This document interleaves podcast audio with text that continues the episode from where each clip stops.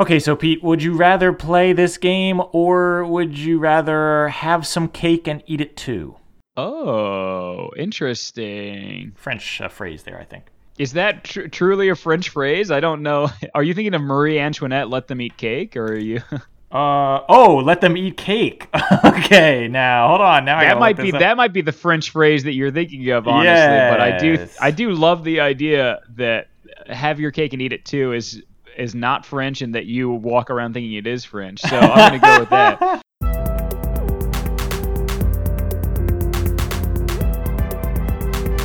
Two can play that game. Hey, I'm Pete Steele. And I'm Andrew Miller. And welcome to Two Can Play That Game, the podcast for people who have one friend. If you have more than one friend, this podcast is not for you. No, no, no. Uh, It's like, uh, hey there, partner. This town ain't big enough for you and all your friends. You know, just, just Yeah, good point. We're just having a showdown in the Wild West or whatever. Yeah, yeah, yeah. Andrew's got the sh- big sheriff star Yes, pinned to his uh pinned to his shirt, his flannel. that's Did They right. wear flannel in the old days. I can't. I'm trying to picture a cowboy or a sheriff or whatever. Was it just a block color shirt, or was it like was there a pattern on there? Uh, yeah. I guess. Do you call that Well, I guess flan flannel's a material. Plaid is the pattern. Plaid? Is yeah, flannel would be hot. So that the- brings. So then the that, that that separates this into two questions, Andrew. One question is, do you think the cowboys wore flannel? And then the next question is, No. do you think that they wore plaid? possibly. I think it's no, So- and then maybe. It was no and possibly. yes, that's my final answer. Plaid probably came from. Doesn't it seem like plaid? Didn't plaid come from like Scotland or something like that, or just You see it on those kilts or whatever. Yeah, that's. I mean, clan colors? Like there are there there are literally all the um the tartan colors. I think is I, man, I am out of my depth now when I use the word tartan, but I I've ye- have heard tartan before. All all the all the plaid I think is associated with clans. You know what I mean? Because like my my mom my mom's uh. Uh, well, I'm not going to give you my mother's maiden name. Never mind. All these sickos at home, ready to, ready to, ready to answer all my security questions. all right. Well, Pete, what's the name of your what's the name of your first pet? And uh, yeah, what- good point. Let what me was talk your about high my school favorite high school teacher and yeah. anyway, suffice to say, listen.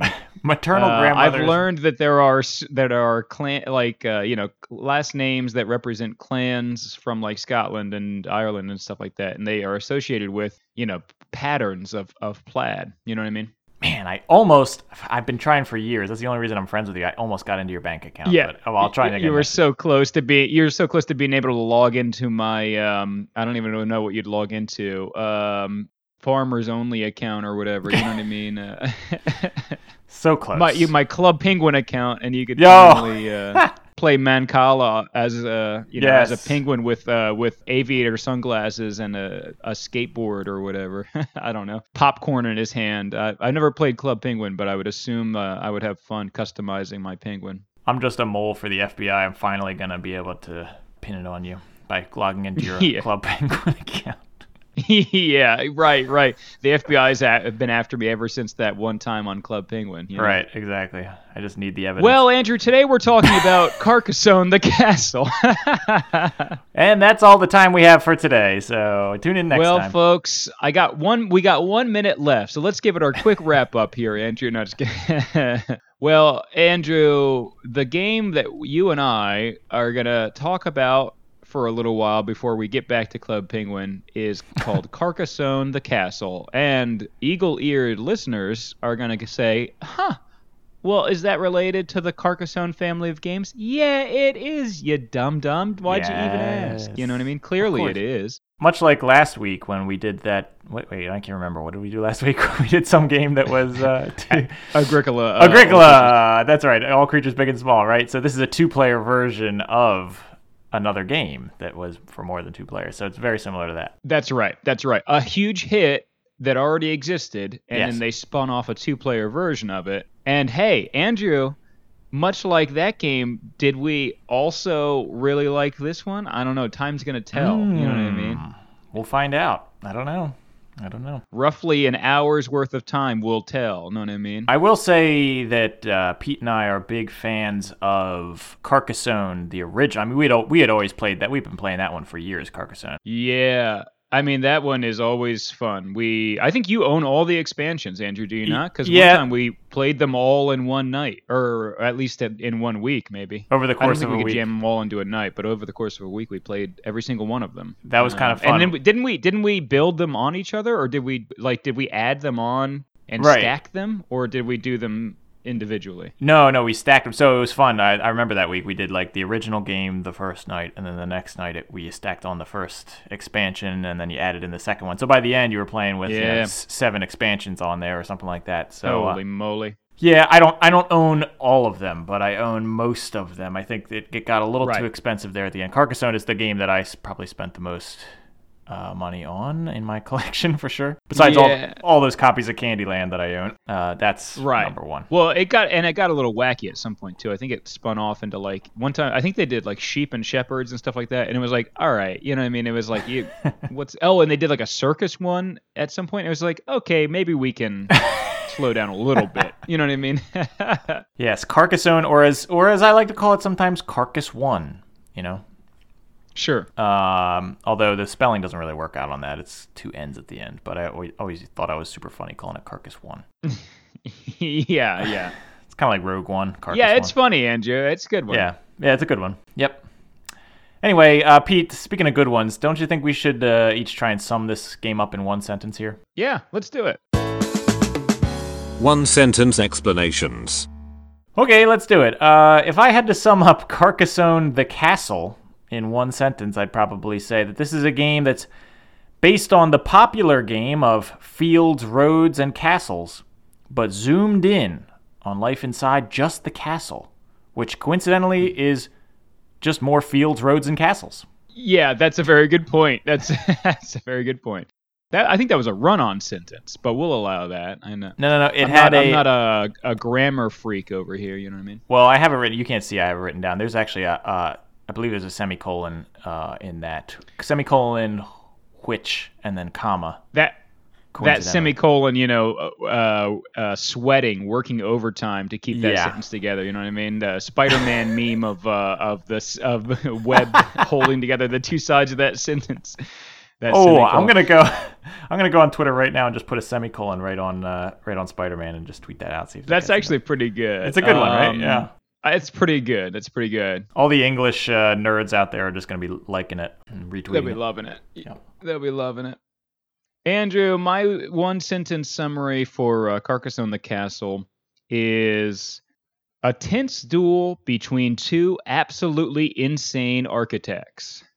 yeah. The you know you got to take the role of, of an architect gone mad in this one because you're literally you're like I'm gonna just build another square wing on this. And now I'm gonna make it shaped like a W. And now I'm gonna make it shaped like a you know.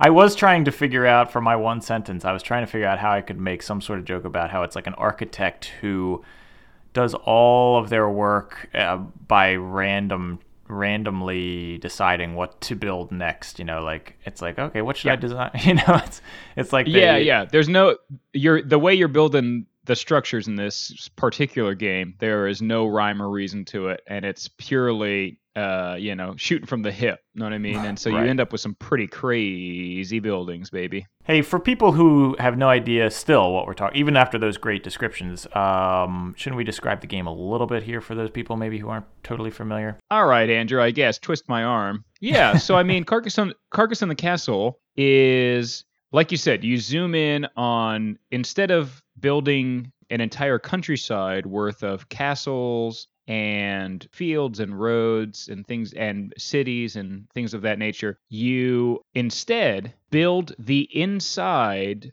of a castle the in, inside the walls of a castle i should say Yes. um, so this game actually has a border around it. So unlike regular um, basic Carcassonne, where you can just go in any direction you want and just keep building in that direction if you so desire, you can build off your table. Uh, Right. As frustrating as that might be. that in has happened. one, yeah. there is a, an actual border piece, pieces technically that you put together, and it's the same shape every time you play. Yeah. So there is a border around the pieces that you play, and um, honestly, you play from the outside in. So, um, so that's very different. First off, So basically, you have little tiles, a tile laying game, right? And you have tiles that are all shuffled up, and you just take turns picking one up and flipping it over and then placing it down. And it has, are there three things? Or uh, no, there are, in this one, there are four things, right? There we have the roads, we have the fields. They're not called fields. What are they called in this one? Courts. Courts. The castle court. Yes. Yep. and there are the towers and then there are the houses, right? Exactly. So your the tile that you have will have any any mixture of those um, houses, towers, roads, courts. And you put a meeple on the um, you can put a meeple on the tile that you just played to like claim that that structure uh, or that Right. uh, court, and then uh, you know you just keep on adding tiles, and at the end you you get a score, or if you finish a structure, you get a score. You move your little meeple along the uh, scoreboard, which is on the castle border wall that Pete was describing earlier. Right. Every um, every structure or road or feature, let's just call it, has its own intrinsic value, and um, the roads, the towers, the houses, they can all be completed at some point during the game if you play your cards right. You can take your meeple that you use to claim it back and use it again, and then move along the score track. Um, in the courts, if you want to claim that, your uh, your meeple's going to lay down in there and just stay there the whole game. So you uh, hardcore Carcassonne fans out there are probably saying to yourself, "Hey, this sounds exactly the same as Carcassonne," which is what I thought too the first time I read these instructions. But there's a cool other element to this, right, Pete? There, there are some other features here, Andrew. One of the main features is that the the castle border wall Yes. um, that makes up the border for the game is also the victory point track. Um, so it starts at one and goes to 99, I think, basically. Yeah. So you use that for scoring, but you also this game, who we haven't even mentioned it yet, but was co-designed by um, Reiner Nitzia, who we've talked about some games from before, renowned designer. So he added some extra elements in it that people who are really into the gaming world might say, "Oh, that's that's a real Nitzia touch," basically, including there are bonus tiles that are randomly generated at I I'd say like every is it what do you think like every 5 points or so or maybe every 10 points or so there's a bonus tile. It's about every 10 points, but but it's funny because sometimes they're grouped together. Like there's two together, and then it'll be like 10 Very spaces, and close. It'll be like one. And then- mhm. you know. So it's it's not Right. evenly spaced out through the whole. Right, which is another very interesting turn for it. And the idea is the first person to hit that spot on the scoring track gets that tile. They don't show it to the other person. It just affects the outcome of the game because it affects the point scoring at the end. So it might be like, hey, you can actually score your unfinished houses in this game, which is huge because um, unlike Carcassonne, in this one, if it's unfinished, like an unfinished house or an unfinished tower or an unfinished road, you don't get any score. In in the in the base Carcassonne, you get like a, a small or diminished score for unfinished ones, but in this one, nothing. So if you so getting the bonus tile that lets you score those at the end is huge. Or it might say, um, hey, you know, like the the fields that in this one is called the courts are are worth double or something like that. So Right. Your opponent does not know what you have gotten from that bonus so until the end so that's a really cool reveal at the end I love that. i know i know listeners listeners of this show will know that I love stuff like that, like stuff at the end. like, Yes, whoops, yes, whoops! yes. Actually, I won. You know, it's like I love that. and this also changes the strategy because you want to try to be the first one to get these bonus tiles most of the time so you're kind of in a race to get that but to get them you have to start scoring some points. However, here's the other main difference in this game. It's a little bit harder to close off all these buildings and roads in this game than it is in the base game. So Yeah. you could go a long time without scoring if you wanted to, because in this game, Andrew, when you're laying down tiles, pretty much the only thing that has to match up perfectly are the roads. Yeah. Like in Carcassonne, the end of a road on a tile has to meet the end of a road on another tile. Like the roads have to line up. But the main difference here is a house can butt up right next to a tower. Basically, the houses and towers take up one quarter of the tile, one square, whether it's the northeast, you know, um, southeast, northwest, or southwest quadrant of the tile. So you can start building towers or houses square by square and they can butt up right next to um, a, a square that's the complete opposite style. Like a tower can be right next to a house square, etc. And um, I know from the reviews that that just freaks a lot of people out because they're so used to the like the cities having to line up exactly. You know what I mean? Um, Right. from the base Carcassonne. Yes. and things of that nature. But uh, but it, that the way of doing that, you you basically build these almost Tetris looking buildings. You know what I mean? Because they can be in L shapes. They can Yeah. be just a single square. That you can have a tower that's just one square. You know what I mean? Or you can have a house that's just one square and it's surrounded by tower just because of the way that you maneuver all the tiles around it, which is a very interesting idea too. But what this also means, Andrew, is that now now you have this geometric shape, Tetris like shape that has to be closed off on all sides because technically the options for building on it exist on every single side of, of the existing building. Know what I mean? So it Yes. just makes it harder to close off the actual buildings, the, the houses and the towers that way. So you have to be really crafty about figuring out when you want to close it off and how you can close it off to start getting points on the board, to start getting around the track, to start getting the bonus tiles. So it's a it's a it's a definitely a different gameplay for sure. Well, like I was saying in the beginning, when I first read the instructions to this, I said, "Oh, this is this is essentially the same as Carcassonne," but it really it has a little bit of a learning curve with the uh, with how to play because the first time we played, I was really like you said, it's hard to close off some of these structures, and and you're just not realizing, oh, wait, this is going to go on forever if I don't, you know, close this off here. Yeah, I remember putting a, uh, and it's true with the roads as much as it is with the structures too. I remember true. putting a road down and being like, ha ha ha, look at this. Now this is a four way fork for this road. So many more opportunities to, to score. And then a minute later, I looked down and I said, wait, I got to close off every single part of this road. You know what I mean? Like, uh, like now that now this road Right. branches off in three other directions that I have to close off all three to, to score this one. And I went, oh my god, I got to focus on that now. Like I got to completely, you know. So Right. it it it, take it takes time and and some real tactics and strategic thinking to to realize how you want to set these buildings and roads up so that you don't let them get so large that you can't close them off basically because then like I said you don't get no points if it's still in progress at the end of the game so And especially if you're like Pete and I, who've spent you know an entire week playing Carcassonne and its expansions, y your your brain has to be retrained for this one. So, which is not a bad thing. It's just Right. diff- it's just uh, just different. it's not a bad thing no. Everyone, there's a lot of people online who try to act like it's a bad thing. I'm going to tell you right now, Andrew, it's not a bad thing. They're big babies. they should get their diaper changed. It's totally fine for this to be a Carcassonne game that simply plays a little differently. Right, and I th- I thought that was great actually because I was a little going into this game. I was a little bit like, oh, it's just going to be the same exact thing, but it's it's different. It is Yes. a different game, so it's it requires a different. it plays strategy. very different. It plays very different. And so, yeah, Yeah, I mean, it's got the same idea, same objective, but um, it's it's a little different. Different strategies employed for sure.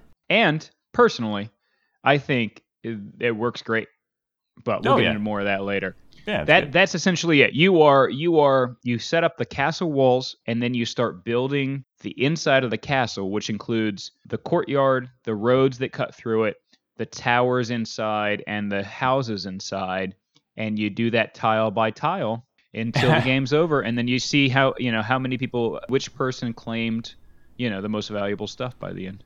And I'll say, you always see castles. I, I told you this when we were playing. I always think of a castle, I guess, like I'd see it in a cartoon. It's like, it's just like a fortress. But really, it's a castle, I guess, is more like a wall that's around a town. Because inside of the castle, there are like Right. different houses and buildings. So it's, it's I think it's actually right, a a castle realistic. well, it's usually like a collection of a few different main structures that like the king uses or whatever the royalty uses, and then like an, an entire city built around it, Right. And then walls built around that. So Right. right, it's not just you. Right, you're you're tempted to think like um, like when you pick up like a play school castle for your kid or something like that. It's just like one tower basically, and you're like, oh, okay, this is a castle. But really, most of the castles, quote unquote, were like fortified cities. So Right, yeah, it's right. very interesting. Yeah, that was a nice history lesson, Pete. And uh, speaking of history, I did do a little research into the history of this game here, Carcassonne the Castle. Ooh, This game was released in 2003, 2003. wow. Pretty old one at Those this point. were the days.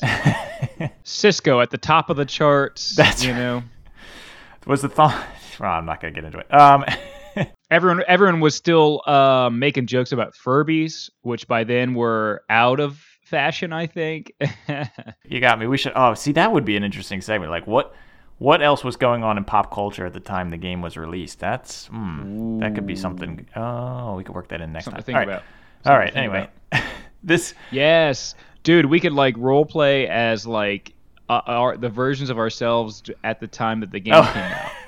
uh, I'd rather not role play as my 2003 version of myself. I was, uh, you know, probably an well now well now the teenager that audience needs that. You Know what I mean? now that they heard you say that, you're just setting yourself up for a spike there, my friend. Right, right. Anyway, um, like you said, this game was designed by Rainer uh, Nizia. Nizia. I'm not saying that correctly. I would say Nitzia. I have no idea. I probably should have looked it up before we did this podcast where we're going to say his name multiple times. But um, Spelled K N I Z I A. We've talked about him before. He's the designer of Lost Cities, that card game that we liked so much, yes. and also Love it, love hun- hundreds of other games. Yes, and many many of them two-player games, Andrew, which is Yeah. very important to us.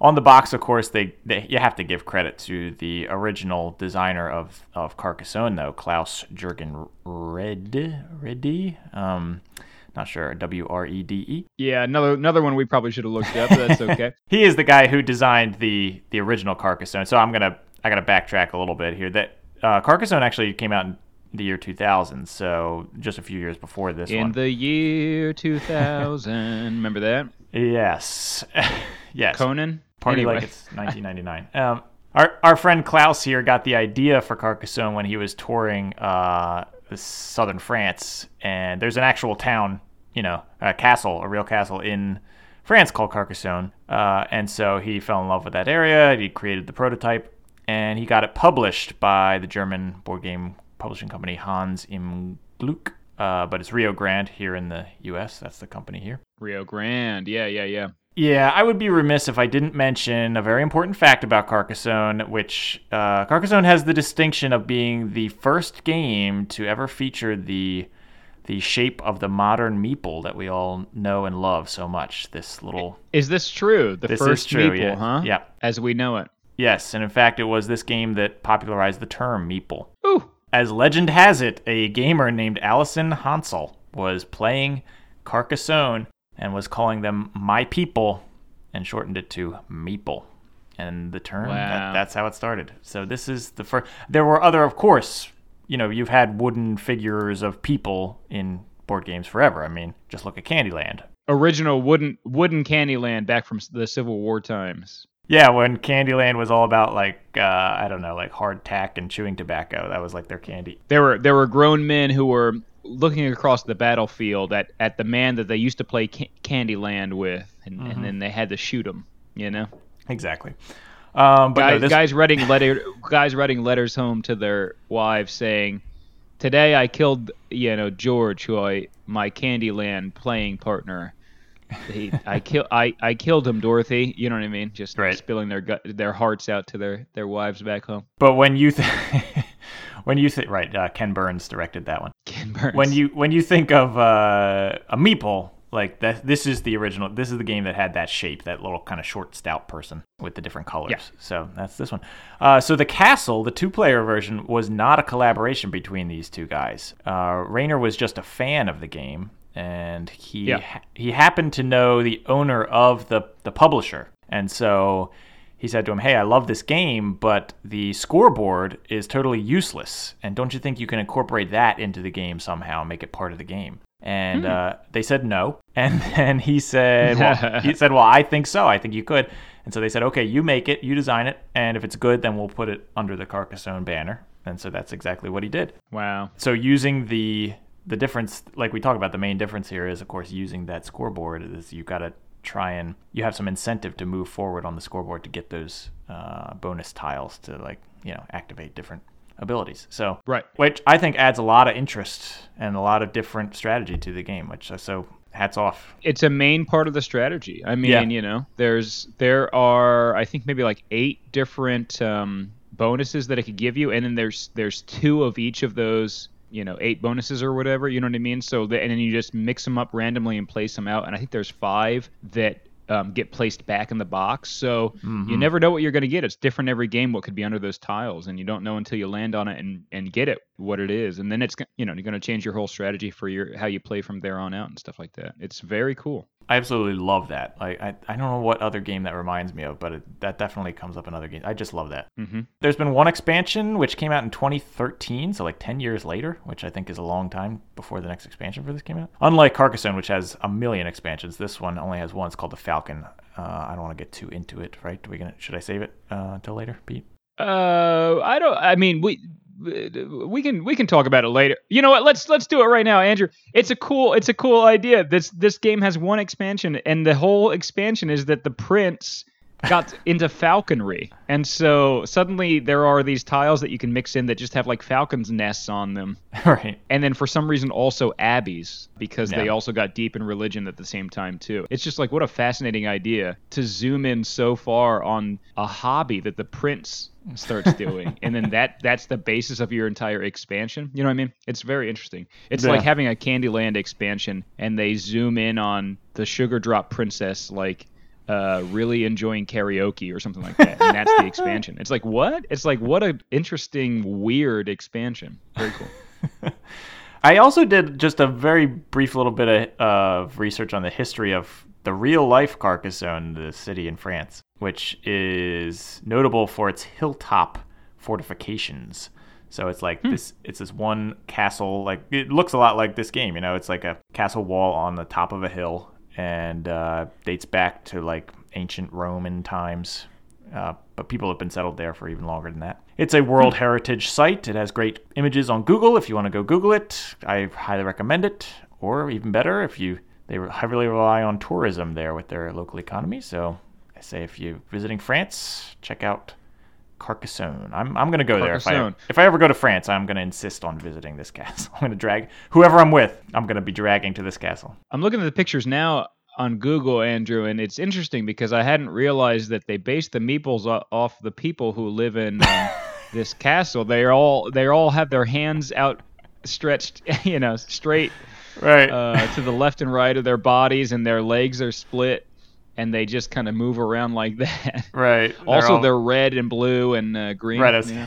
I was gonna say they all wear matching. Like they all have like uh, like there's a bunch of Mm-hmm. people who wear blue shirts and blue pants, and then a bunch of people wear like green shirts and green pants. And Yeah, exactly. there was a kid in my high school uh, who everybody called. I don't even know what his real name was. Everybody called him Match Kid because every day he would wear matching. It would be like a red shirt with red pants and red sneakers and red socks, and then the next day would be like a blue Wow. shirt and blue pants and blue sneakers. So he had different colored sneakers. They were like really nice looking too. So everybody called him Match Truly Kid. based. Yeah, that's that's what I'm picturing. So it's in Carcassonne. It's just a bunch of uh, match kids running around. yeah, so that's my review of that kid from my high school. Uh, speaking of reviews, Pete, why don't you go ahead and review on this?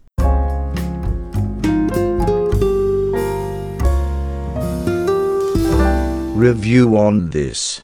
Well, okay, Andrew, I'll go ahead and switch from the review of your high school classmates to the reviews of this game. I don't mind if I do, but don't be surprised if we eventually get back to your high school reviews. Um, Andrew, I want to read some reviews that exist about this game on the internet, Whoa! and here Hold they on. are. Hold on a second before you get into that. I just realized that Match Kid was probably a thing in 2003. We were talking about 2003, right, when this game came out, and I bet he was just basing his Oh, He was basing his wardrobe off of the meeples in this game. He was just a, a super fan. Now, oh, I thought you were I thought you were about to say he was one of the inspirations for the meeples. You know what I Oh, mean? you're Like, right. He, That's maybe he visited. Maybe he was on vacation in the south of France, and he was just standing. Wait. Also, this was the time period where Titanic came out. Did it not? Uh, so, he- Andrew, I think it was a follow little before that, follow yeah, this lead, Andrew. Okay. Follow. I don't care when Titanic came out. It I think it was obviously came 98, out but, 98, but I, I think so. But perfect. Everybody loved Titanic for years, Andrew. That's my point. okay. So here's what happens Match Kid from your high school takes vacation south of France to Right. Carcassonne. Stands up at middle of the courtyard of Carcassonne or whatever. Does the scene from Titanic where the, Oh. the hands out on the bow of the now, ship. now I see. Now I see. Guy, you know, Klaus or whatever his name is, Carcassonne guy walks by, goes, "Good, m- mon Dieu," or whatever. Actually, he's German. He's German, yeah, Mein, Ger- mein, mein Gott or whatever. Um, and he goes, "The people in France are wild. Look at the Frenchman." He's pointing at Match Kid. You know what I mean? Feverishly, he's writing down notes about how his entire, you know, outfit is matching or whatever, and and he's like drawing his. Uh, Right. his Tita- Titanic movie pose. You know what I mean? And then he goes, "I got to go home and make a board game now." Bingo, bango. You know? Wow, you figured it out. You figured it out. Great, Great detective work. This is like uh, that meme. It's like that meme of uh, Charlie from It's Always Sunny with all the strings on the. It's like, and you know what I'm talking Sure. about. You know that meme. I know what you're talking about. Yeah. Andrew, this person gave it a five out of ten. and uh, they said traded for colon San Juan. Andrew, uh, he traded a board game for the enti- entire capital city of Puerto Rico. Are you kidding me? Just, I, okay, okay. Who is this guy? An early colonizer? You know what I mean? Yeah. And then our history books are going to praise him for being cunning or whatever and smart instead of saying that he's evil for, you know, trading uh, You're right, and the and the for the box of Carcassonne was laced with smallpox or something like that. Yeah, something like that. Yeah. No, I mean clearly he's talking about the board game San Juan, but Oh, come on. oh, oh, gotcha. Maybe not. Maybe he's maybe Is that one not for two? Is that one not for two review. players? Is that one for more than two players? Is that um, San Juan's for more than two players, so we don't yeah? Okay, Yeah, so right. that was a Mhm. really bad trade on this guy's part. So horrible trade. Andrew, this person gave it a 5 out of 10. They said basically a two player variant of the Carcassonne concept that needs more space for VP tracking. Eh, no, it doesn't. Andrew, the VP tracking, like I said, it goes like all the way to 99 or whatever. It goes around the entire border of the castle. Yeah. And then you just simply put your meeple who's used for scoring on his side to denote that it's when it's over 100 they say in the instruction booklet. So technically the vp tracking goes up to like 200 and it's like you're probably you're not going to score more than that. There it it does not need more room for vp tracking. This is No. just a completely false statement. You know what i mean? It's like it's like somebody reviewing candyland you know and saying candyland ultimately fails because the game board doesn't have enough corners. What? Yes it does it does, why would it need more than four corners? You know what I mean? Like it's like it's like what an in- insane thing to say. Anyway, well, no, this is somebody who is just trying to like over brag. It's like, yeah, I, I, I needed more space, you know, just because I'm just so good at this game. right, right. Guy buying um, a Magnum condom. You know what I mean? Or vibes. You know what I mean? uh, first time buying a condom. Uh, yeah, I'll take the uh, Magnums. You know what I mean? Girl behind the counter doesn't give a, a shoot. You know what I mean? Working working for working for eight dollars an hour and just not even batting an eye. the guy's like, oh, that went well. You know what I mean? Anyway, Andrew, this person gave it a 6.5 out of 10, and they said, great two player version, perfect length for after dinner with the spouse. Mm. Andrew, I don't know. Somebody referring to their partner as the spouse just doesn't Uh-huh. leave a great taste in my mouth. You know what I mean? Right. I like that it's non gendered or whatever, but it's like, what a weird way to refer to your partner. It's the Uh, spouse. hey, just go going at going to Applebee's with the spouse. What? Well, maybe it's not. They didn't say that it was their spouse. It's like not. They didn't say my spouse. Whoa! I So- see what's going on here. That's a good point, Andrew. Yeah. Uh, this is this is a this is the tale of a torrid affair. Um, Th- This is like some sort of code. Maybe this is like a CIA code name or something. Like it's like uh, Vin Diesel in the pacifier. It's like Vin Diesel in the spouse. You know. Okay, you went from affair to Vin Diesel pretty quick. Okay, I got you. yeah, maybe it's Vin Diesel. That's a good point. That could also be true. All right. It's either it's either AshleyMadison.com board game forums or it's uh, you know Fa- Fast and the Furious fan fan page forum. Andrew, this person gave it a six out of ten, and they said simple enough, but where is the game? And it kind of makes me think, Andrew, maybe this person like got just the rules, you know what I mean, and the rest of the and the game wasn't in the box, you know what I mean? huh? Well, I read the I read the rules, you know what I mean. It seems simple, but where, where's the game? You know, I don't get it. You know what I mean? It- they just didn't figure out that they didn't get the game. They got swindled. This is the person who traded it for San Juan. They're like, oh, the game's not even in here. Yes. yeah, it's like that old that old classic trick of uh, t- you know that you, I never actually saw it actually ever happened, but like uh, except in cartoons. But putting the quarter in and then there's a string on it, you take it back Yes. out or whatever. Right. Right. Yeah. Except that the guy s- traded this game for San Juan and then pulled the string and it took all the game contents back out of the box or something like that. now it's either that, Andrew, or it could be the reverse too. Maybe they got a copy of the game, but there was no rules in it. So they were like, okay, like I get it. It's a castle, but now what? You know what I mean? right, right. What's the game? It's just a castle in a, in a bunch of tiles. You know what I mean? It's cut up in a bin, in a bu- into a bunch of tiles. It's like, hey, I can, I can make a nice like 2D representation of a castle here, but I don't understand the what. Where's the game? But I was looking for yeah. a board game. You know I mean? right. No, I get it. I get it. This person gave it a 7 out of 10, and they said, still on the fence. It's just okay. The tiles not lining up really bothers me about this version. Um, Andrew, I think you'd agree with me.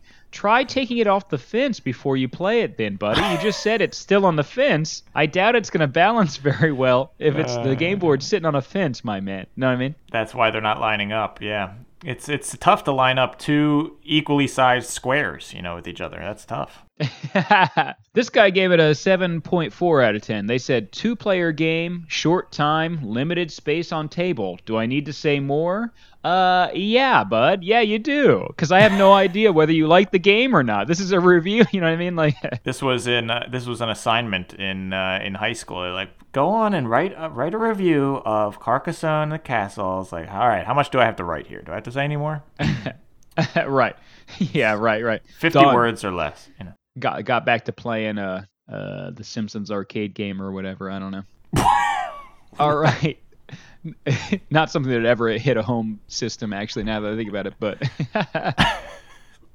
All right, Andrew. This person gave it an 8 out of 10, and they said, I think of the castle and the other Carcassonne games as a visual version of Scrabble. Uh, Screech? No, that's uh, nope. That's what? What the heck is this person talking about, Andrew? I think this person just compares every game to Scrabble. Know what I mean? Like they, their review, they got a review that's like Candyland is is like if you just took one letter in Scrabble and then you moved it all around the board of Scrabble. It's like what? It's like well then it, it's nothing like Scrabble. Targi is like if you had three letters and then you sent those three Scrabble letters out to collect dates. It's like, huh? No, that's nothing. That has nothing to do with Scrabble.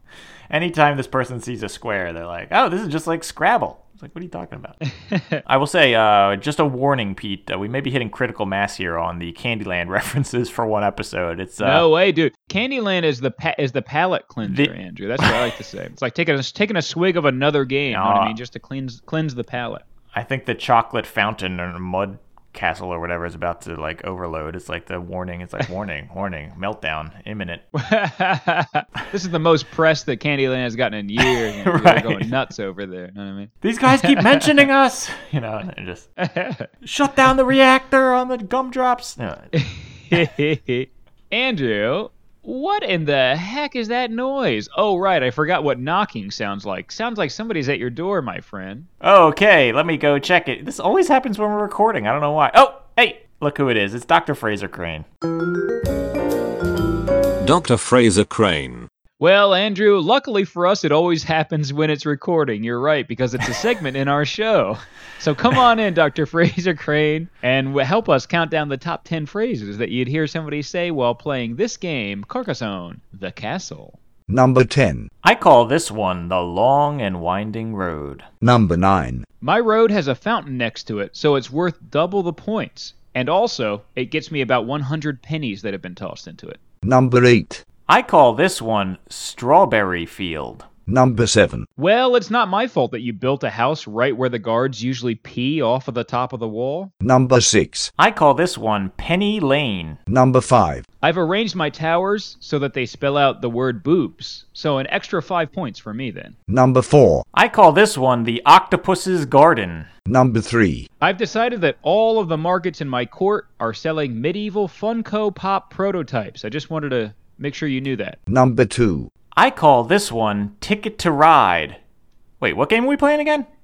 Oh, Number 1. Well, tell the squires if they don't want to live in a one by one square house, they shouldn't have asked for their houses to be built when I'm one point away from the bonus points tile. You fools!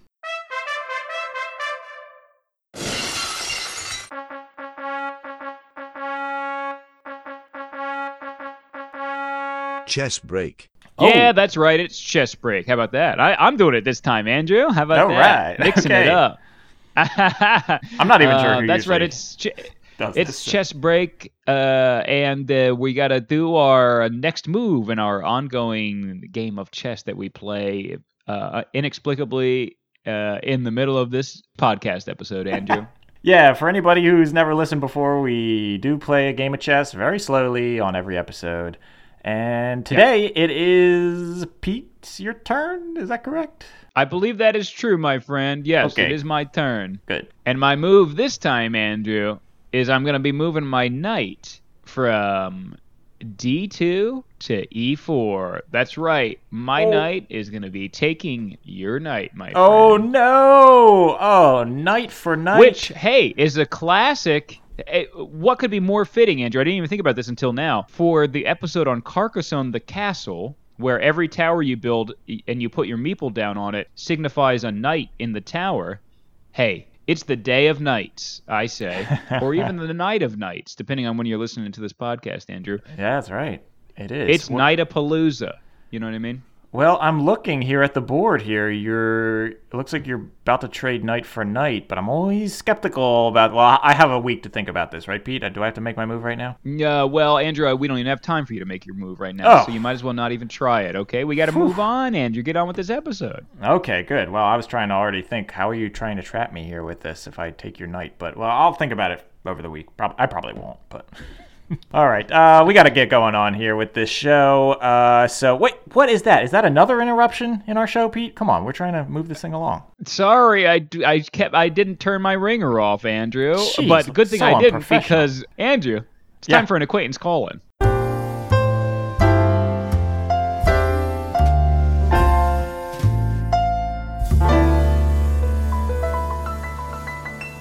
Acquaintance call in. Okay, everybody, it's time for an acquaintance call in. That's right. Uh, this is the part of the show where we have, you know, somebody call in who I guess you might say is a friend of the show, but mm, that's not really true around here, of course. Uh, it's just an acquaintance, right? Okay, so uh, who we got on the line today, Pete? Who's our acquaintance for the day? Hey, Andrew. Today we're talking with Hugh Aquarola. Hugh, how are you? Doing good. Thanks for having me. Excellent. Thanks for having uh thanks for having us. You know what I mean? In your in your home digitally. The way I like to see the way I like to think about it, Andrew, is that we're currently in Hugh's home, you know what I mean? Yeah. And uh, we're walking around digitally, using his bathroom digitally. Um And I Oh, gotta we- say, Hugh, don't go in there. Know what I mean? No, just uh, We took we took a long flight uh, yesterday to get the queue. We are going to Yes. record for about 20 minutes, and then we're to we're going to fly all the way back and record the rest of this episode.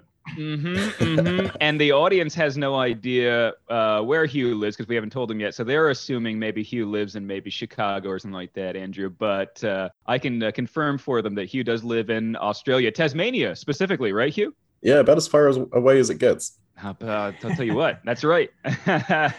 well, I I have to I you know as Americans we have to resist the urge to do any kind of silly joke about uh, Australia. You know what I mean? Because you're so far away. To us, it's so foreign Australia that of course we you know all sorts of uh, shrimp on the Barbie jokes and everything like that are, are what we grew up with. That was literally our every movie we could ever watch growing up with that was a comedy had some some sort of uh, silly reference to Australia that that that was really re- reductionist. I I'd say I guess I'd say it just reduced you guys to a uh, yeah no some sort of um, one dimensional thing. You know what I mean? Um, Crocodile Well, Dundee. then Crocodile Dundee is your Yeah. biggest export. mhm, Yeah. Right. That's right. We that's set right. ourselves up for it.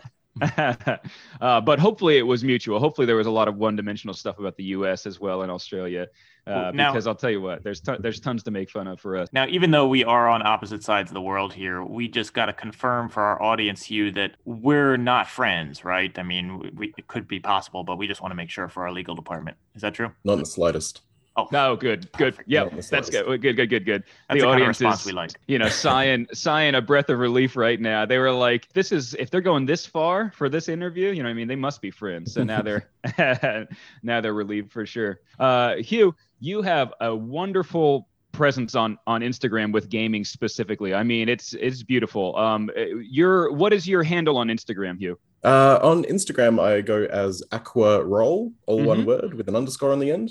Mhm. And, Um, how, and how do you spell that? Uh, A Q U A R O double L underscore. Perfect. Awesome, awesome. You you are kind of like deep in the gaming world to present it to um, people ranging from amateur to professional involvement in gaming too. Just kind of getting all their gaming news and all all sorts of gaming info, right? Yeah, absolutely. I I like to think that I my main focus is to try and get people sort of on the fringe of the hobby a bit deeper into it.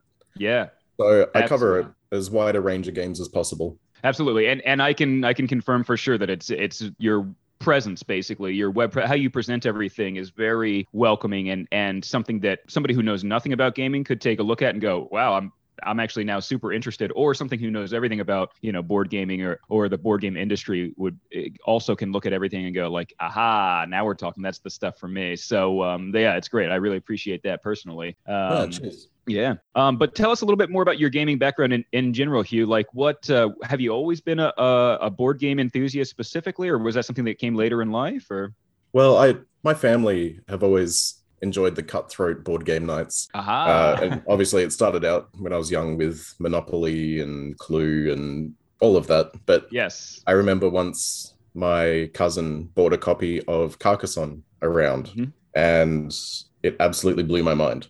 Yeah. And I guess that fits in pretty well for the topic of this episode. But It, it does Uh, indeed. Yes, of course, Car- we're covering Carcassonne Carcassonne, the. Castle. Yes, Yeah. I love it. Hugh, you're the segue master, my friend. Um, yeah, we are, of course, talking about uh, Carcassonne, the Castle in, in this episode, which um, Andrew and I, by this point in the episode, I think people have probably come to the uh, the understanding, the enlightenment that Andrew and I really like this game. Just like you, we also were already big fans of Carcassonne because it kind of drew us into a little bit more of a deeper of a gaming, you know, just like you said, once we got past Monopoly and Clue and stuff like that, and then we jumped into Carcassonne, it kind of led us, you know, a gateway game basically into some deeper games. So just like you, and uh, as I understand it as well, um, you are also a big fan of this specifically, this this spin-off, Carcassonne the Castle. I, I know um, you had said on Instagram that it was a perfect game to wind down with after a long, stressful day at work, and it was very calming for your soul. Uh, what do you think that? Uh, get more into that with us, because I, I think I agree with you. I do find this game calming, but I, I want to try to put my finger on why that is. You know what I mean?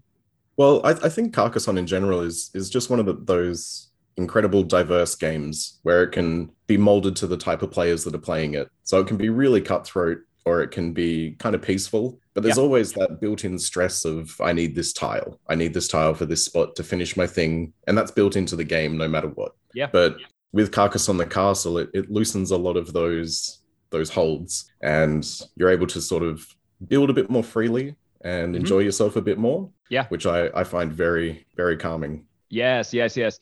Uh, I mean, there was even points during the game, Andrew, where you and I were kind of like looking at what each other were doing on different parts of the board, and just kind of like almost helping each other, just being like, "Oh, that's kind of cool. You, hey, look at that! Like, turn that thing, because you could actually do this too. You know what I mean?" Right. And and so even like you said, Hugh, even more so than in regular Carcassonne, where it's like, as we've talked about in the episode so far, you kind of have uh, uh, more freedom to build, just like you said, because you don't have to line it up exactly the buildings. Basically, you because it is almost kind of grid-like it- you just have more options of where to put the tiles. And so it almost allowed Andrew and I to play together even a little bit more. So yeah, I, I agree with you that it even seems more conducive to if you want a friendly play, you know what I mean, as opposed to a cutthroat play, you can definitely get it. Yeah, but with the with the confined space as well of the board, it is very conducive to that aggressive play as well. If you want to go that way, yeah, Yes, yes. Especially Limited- as the game goes on, right? You get closer to each other. Yep, running in, out of space towards Lim- the end. limited real estate Mhm. there, right? It's uh, Limited real estate. yeah. Yeah, and there was even a, a time or two when uh, when I was like, well, you know what, we've been having a good time, Andrew, but I am going to jump into your area and start, you know, start building. You know what I mean? And that's something you could do at any time too, especially because of the freedom of the building. You could at any time you could go like, oh, it's funny that you're working on that uh, that little house over there. You probably won't mind if I start to, you know, pack it in with my tower. You know what I mean? So yeah, you could you could Yeah, you could go friendly and cutthroat within the same you know span of a minute, basically. Uh, I think it's funny, Hugh, that you brought up that Carcassonne was kind of your gateway game. I think it was kind of the same for me. It, usually people either bring up Carcassonne or it's like Ticket to Ride or Catan, we know one of those. But after that, I mean, what are some of your what are some of your favorite games right now? I know it's always changing. There's new things coming out all the time, but uh, what are you looking at Uh, these days? well, I go through such a, a quick overturn of games. So I have a lot of games coming in all the time and I have games going out. But Yeah. the games that have always stuck around in my collection and Yes. been perennial favorites have always been Twilight Imperium. Hmm. Mm-hmm. Mm-hmm. I adore that game. Yes. Wholeheartedly. yes. Yeah. Uh, Seasons as well has always been Oh, up there. seasons. Nice.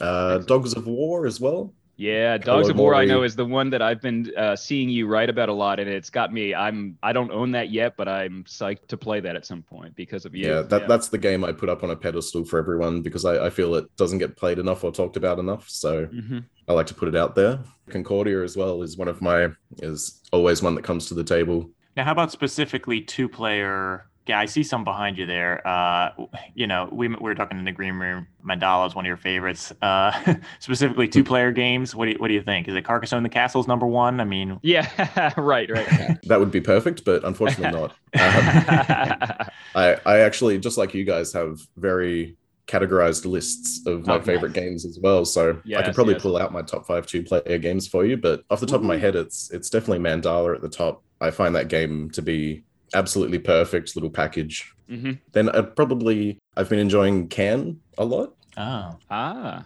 as a two player head to head. It's Yes. a very interesting game. hmm I feel like a- another game that I don't really hear anyone talk about is Limes. limes. Limes. Oh yes, I I think I saw uh, you talk about that recently. Yes, yes, yes. Yeah, that's it's been a game that I, I picked up about a year ago, and I've now got three copies of it Whoa. because Wow. You can the more copies you have, the more people you can play with. So it's turned from a two-player game into a potentially Ah. six-player game now. Yes, I love Um, when I love when a designer does that. That's great. Yeah, so that that's been a very addictive time for me and my partner in particular. So, h- how does this game work? Uh, I'm, I'm unfamiliar. Uh, you're a lime trader, I assume, right? Uh, trading citrus fruits. Um, so in Limes, you're building your own little uh, domain out in front of you. So it's going to be a four by four grid of cards. Mm. Um, and it kind of works very, quite as similar to Carcassonne the Castle in a way where things don't have to match. So you've Okay. got different terrains that you're putting down and you're trying to build them out, but there isn't that restriction of having to have the perfect match like in normal Carcassonne hmm and everyone's pulling the same card out of the same deck. So in that Kahuna kind of style, Uh, no, Karuba, sorry, Karuba Okay. style, where Okay. everyone's pulling the same card out. You're all putting it down. So you're all working with the exact same cards, but by the end, everyone's built a completely different domain in front of themselves. And while you're doing this, you're placing workers in a very Carcassonne style well as well onto different different terrains, which all score differently at the end of the game. So once everyone's got their four by four grid, you're going to go around and score every single worker you've placed on the board, and whoever has the most points wins. It plays in about 10 minutes, I'd say. I was going to say four And- by four. That must be pretty quick. Yeah, so you're only putting 16 cards down total, Yeah. but the choices are agonizing. Really Yeah. agonizing. I really This is- appreciate that. This is great. Well, Hugh, this is immediately going on our list of things to cover for sure. As soon as you said placed workers, my eyebrows went whoop through the roof. Know what I mean? And then whenever you say, you know, scoring with points at the end, Oh. Andrew's heart breaks and mine, mine, mine grows three sizes like the Grinch. You know what I mean? So Yeah. he loves to count up points at the end. I of love the games. kind of points. Sometimes I like it better than the actual game. You know what I mean? Just doing the math at the end. Um, well, because Limes has absolutely no player interaction whatsoever, Hmm. the part that we find so addictive about it is beating that high score. Ah, So we've, uh, we've got a high score that happened probably six months ago, and no one's touched it since. see so now we just keep it. playing and playing, trying to reach that again.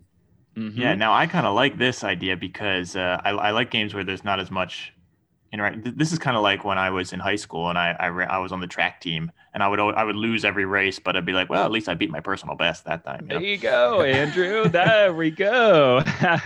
I like this here. Do you, do you guys um, like an arcade machine? Do you put in like a three letter like name uh, when you beat the high score, and uh, it's like and it's like butt or something like that? Or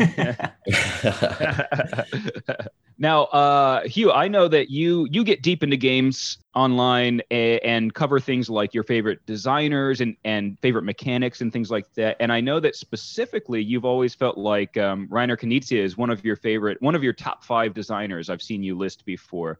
So we talked about how in this game, Knizia essentially came in and took Carcassonne and just made it his own, and we feel like he kind of left an indelible mark on on how this game works. Do you feel? Do you get that sense from Carcassonne the Castle that this is definitely like a Knizia game? I mean, with like the bonus tiles, with like the layered scoring and things like that. Does this really kind of reek of Knizia to you? Yeah, absolutely. He if there was going to be one designer that I wish Carcassonne was handed off to to put a twist on it would have been Reiner. Yeah. Uh, mhm. 'cause He's always been the king of that tile laying simplicity, but with the agonizing decisions on top of that. So the the differences that he put into the game or the changes that he put into the game definitely reek of his previous releases. Yes, yes. And I know some people, uh, you know, can't handle it or don't like it because they are so uh, stuck in the old Carcassonne and they go like, what is this new stuff? I, I don't, this isn't Carcassonne, you know what I mean? And uh, I guess I, I have a question for you, Hugh, which is why are they wrong? You know what I mean? They, they're dead wrong. you know what I mean? And I think we all agree on this call that uh, the changes are, are fun. They're different and fun. Yeah, absolutely. I mean, the there's been a million spin-offs of Carcassonne and Yeah. 90% of them use mostly the same rules. Right. but this one this one really makes you think differently about how you're playing and i'd say in a way it, it actually feels more like a completely unique game than it does carcassonne Yes. which Yeah. Mhm. is amazing We agree. We think there's everybody's always like, uh, like, like there was tons of reviews that were like, why would I play this? I'll just play the two player version of Carcassonne. And I think Andrew and I were just sitting back and going like, well, both you can do both. Like, just pick another night. You know what I mean? Like, it's just they're two very different games. You know what I mean? So, what what i think makes this better than playing normal carcassonne with 2 Mhm. players Yeah. is the fact that there is that board wrapping around the outside and there's the limited space Mhm. almost every time that I've played two player Carcassonne, which is hundreds of times on the app and quite a few times in person, people can build their own little districts and they can keep building out and out and out. Yep. And the only way for the interaction to come in is if it's mean. yes, right. but there's right. no actual shared space there. And Mhm. Carcassonne the Castle pushes you into each other. yeah. And I find that very interesting. Absolutely. You don't you don't really have a choice. At some point you're gonna have to interact. you Know what I mean? Which I which I really do appreciate about this as well. Yeah, for sure. And and I just I don't know. I I, I dig the bonus tiles. I know some people are like, that's kind of but it's random and kind of unfair. And it's like, well, that's you know, that's gaming. That's part of board gaming. You know what I mean? Sometimes you you know. I say I, I love random uh, chance in games. That's that's right up my alley. So I guess not for everybody, but I mean, Carcassonne in general is is random. Yeah, I mean, exactly. You're flipping tiles. You never know what's going to be under it. You know what I mean? So, and then Yeah. and then the the skill is what you do with it after that. You know what I mean? yeah, we did actually play Carcassonne the Castle today, my partner and I, Ooh, Oh, nice. uh, just in preparation for talking about it tonight. yeah, yeah, yeah, Um, yeah. How did it go? But we, at the end of the game, we found that maybe next time we're going to play with those bonus tiles face up at the start of the game. Oh, that's a good idea. Yeah, so you can actually see ahead and try and plan the points for the tiles you want. I really like that, Hugh, because um, then you might really be in contention for one specific tile, and it actually makes that race even more heated. You know what I mean? I, I like that. Yeah, absolutely. Or you might see that someone has an unfinished keep or an unfinished house, and you know they're going to want to score that at the end of the game, Yeah. but they need that bonus tile for it. So if you can beat them to it, even better. Yes. Ooh, I like this variation. Andrew, take this note. may well this makes the game. Uh, I'll recognize that this g- makes the game more strategic. Um, however, I don't like it. I like uh, oh, good point. I Uh, like Hugh- surprises. And Andrew, I'm surprised you haven't brought it up yet because Andrew is evangelical about this. He is uh, he will tell anybody he can get his hands on, and that and that doesn't call the police because he's got his hands on them. Uh, that that what he what he wants out of a board game is is at the end of the game to flip cards or tiles that will completely change the scoring. He's a madman, basically. He, he he wants you to essentially play a game uh, with a certain understanding, and at the end have the possibility of the the understanding of the scoring completely changing. Which is uh, he's. I mean, I I've tried to get him institutionalized, but so far Yeah, they they say they're all insanity. fill up. Know what I mean? Yeah. Well, that's that's one of the things that I love about this game is that at the end it's uh, well, actually, no, I got this. Oh, you know, yeah, yeah, yeah, yeah. and Yeah, I love to do it on purpose too. I love to let Yeah. Pete Pete count up his score first, and he thinks he's won, and we well, actually, no. yes. yes, yes, yes. He's essentially, you know, Heath Ledger's Joker, um, but in the board game world. You know what I mean? Which is to say, he we- he dresses like a dad. He wears all LL Bean. You know what I mean? Instead of like face makeup, he's got. Uh, He's currently got a hat from Hawaii on his head. You know what I mean? So I it's, he's, you know what I mean? He's, uh, he, that's how he likes to watch the world burn. You know what I mean? Is uh, wearing cargo shorts. In that kind of area, what games are perfect for you then? Like, what games perfectly Well, exemplify that? Well, this one for sure. Um, and Yeah. we were, again we were talking in the green room about this. The uh, another one on our list is the uh, Star Wars Empire versus Rebellion, which has these. Um, I forget what they're called. They're not scenario cards, but they're uh, They're like goal cards or something like Yeah, that, or that you- yeah, like cards that you goal pick. cards that you have. cards that you pick at the beginning of the game they're kind of like the ones in, in Carcassonne the Castle that will sort of change something at the end. So you play the whole game, and then at the end you reveal your your card, and you say, "Well, actually, I scored, you know, X. I scored double for this type of card." Or there's there's one. The, my favorite card in that game is the one that says the person who actually won lost, and the person who lost actually won. So you're trying to get a lower score than your opponent the whole game. That's an absolutely chaotic card, and it's Love that. Andrew. Andrew sleeps with it on his pillow. Uh, he tuck tucks it tucks it into his pillowcase at night. Yeah, I know. There's a card in Bunny Kingdom. I don't know if you've played that one. I actually have not. I know that that's a classic one that people either love or hate, but it, and it seems right up my alley. There's a card in that game where it's a secret objective. So at the end of the game, you're going to Yeah. flip it over and you go through all of the points that you're getting from that. But this one in particular, my friend has fallen in love with because he loves chaos, much Yeah. like yourself, Andrew, I'm assuming. It says you get 10 points if you're in second place. Whoa, huge! Uh, So it's kind of that fail safe at the end where if you haven't quite won, then that card's going to make you win. yes. Yeah. So it's, it's I an like- interesting mechanic. Yeah, I like that a lot because it it it also gives you a reason. Sometimes you, if you know who the winner is going to be, sometimes you kind of you know check out at the end or whatever, and that gives you a reason to kind of like stay competitive at the end. I'm realizing now that maybe when, if you know your secret, like you said, secret objective, I think that's what it's called in Star Wars, objective cards. I Mhm, think if you know your secret objective the whole time and you're trying to, I like that you're trying to bluff and uh, you're kind of losing on purpose a little bit. Mhm. I, I like that. I guess my my total chaotic theory, which I've never really seen in a game, is where you just play and nobody knows, and you just you just flip it over and you're like, oh, actually I, won. actually I won. You know, yeah. Oh, that's a good point. That that is part of his right. That is part of his master plan is for for no one to know what the outcome will be, which Right. is the maybe the most chaotic thing I've ever heard in my life. Yeah. so Hugh, uh, Andrew and I got to play Carcassonne the Castle basically through Tabletop Simulator. Like we, it it is out of print currently, so it can be kind of tough to find, you know, like a, a new print of it, more or less. Is there is there a reason you think it's out of print? Is it just because people don't love it as much as us? I guess. It hurts. It hurts when these games go out of print. Yeah. because I, I would love to be able to recommend this to more people and I'd be screaming about it on my Instagram page. But Yeah. I, I feel it's kind of unfair to rave about these games too often because I know that people just don't have the chance to get them. Mhm. I Um, know. I know. With Carcassonne, I, I think it might just be the fact that they release so many new versions that they can't possibly keep all of them in print all the time. So Yeah, that's a good point. And and so I would assume games that are just for two players probably probably just don't sell as well as games that are you know are scalable basically from two to eight or whatever. So um, yeah, so they probably had to get the axe. You know what I mean? Guys like A- Andrew and I, you know what I mean, who base everything around two player games, just had to hit the bricks basically. What's new? You know what I mean? Now, Yeah. Hugh, Pete also neglected the other reason why we played on Tabletop Simulator, and we've been doing that now, is because we live in America and we're just now being able to come out and uh, meet each other in person for the first time in like a year, which I understand in Australia, you guys have done a, a bang up job of, uh, I don't know, maybe your government trusts everybody to have self control. Uh, unlike, well, Australia in general has done pretty okay. There are still the major cities are still going in and out of lockdown, sure. but being on this tiny island south of the mainland, Uh-huh. Oh, yeah. pretty breezy the whole time. That's um, great. So you've had so- lots of game good. nights and everything like that? Yeah, I think there was maybe maybe a month Mhm. where we weren't allowed to have visitors. Mhm. About Ah, that. okay. Yes, then- yes, yes. Yeah, it's pretty easy to shut off your borders when you're a tiny little island and Yeah.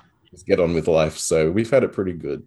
That sounds This is actually nice. my first time using Zoom. Oh, I had to wow, that's download great. Zoom to do this. So Yeah. No that way. that's been, Wow. that's been a that- mainstay of everyone's life for the last year and a half.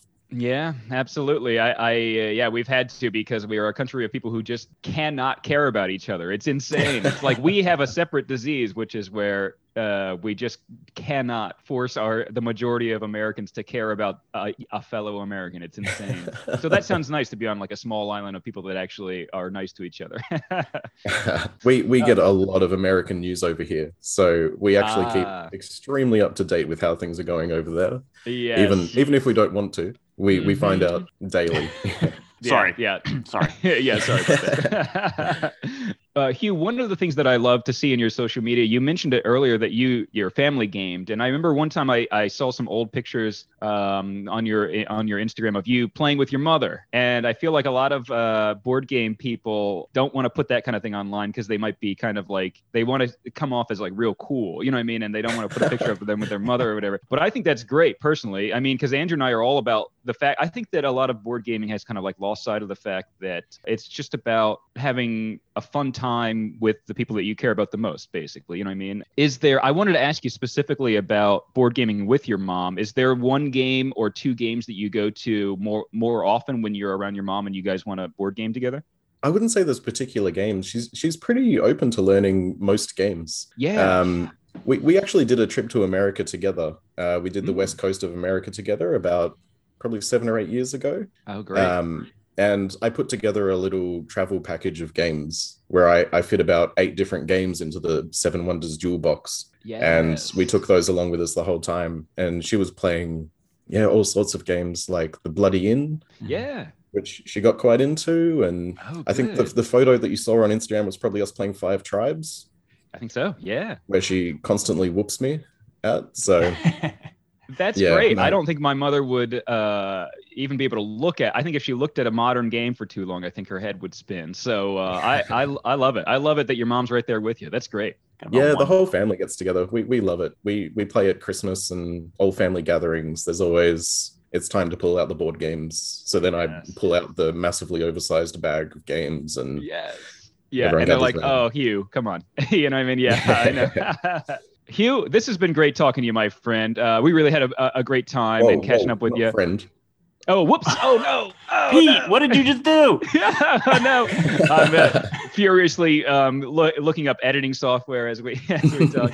well, Hugh, my acquaintance, it's been great talking with you. Um, and and thank you so much again for giving us this time. And and uh, and we can't wait to talk to you again. And we got to set up maybe a game night or something like that soon. And I personally can't wait to see you know what comes out next on on all of your your your gaming coverage, basically. So uh, once again, where should people find you? Um, I know your Instagram is beautiful looking. So um, what's the, what's your handle on Instagram again? Thank you very much for all the compliments. I'll take those. Uh, I am Aqua Roll, which Mhm. is A Q U A R O L L underscore on Instagram. Terrific. Um, I post pretty frequently, so at least every couple of days, and I release a new top five every few days as well, uh, Awesome. covering different topics. But yeah, thank you so much for having me, guys. This has been awesome. This is my first foray into the podcast world. You're like a Yeah, pro. thank you very much. thanks, everybody. That's Hugh Aquarola. Hugh, thanks again. Thanks. See ya. Okay, well that was uh tons of fun here, but we, we got to get going on with our next segment here. You have any had any good dental work done recently? Any good dental work done recently? Yeah, could, didn't you notice? Notice what? I, I just got my expanders out.